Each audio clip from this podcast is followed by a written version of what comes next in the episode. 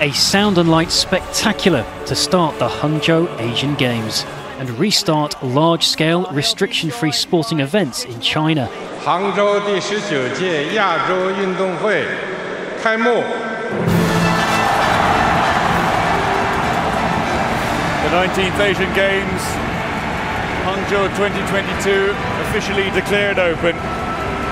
Delayed by a year, this is the country's biggest multi-sport competition since the end of its zero COVID 19 policy less than a year ago.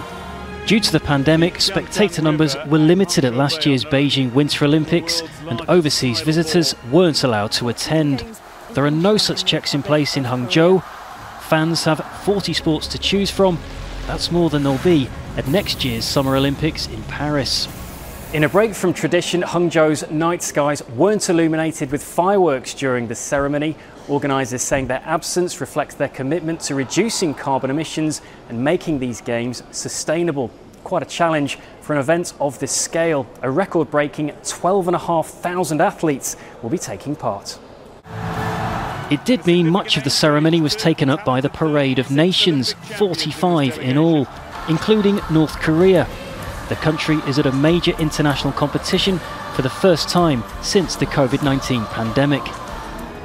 At last year's Beijing Olympics, the world was necessarily kept at arm's length. In Hangzhou, all are welcome to witness Asia's biggest sporting show. Andy Richardson, Al Jazeera, Hangzhou. Make sure to subscribe to our channel to get the latest news from Al Jazeera.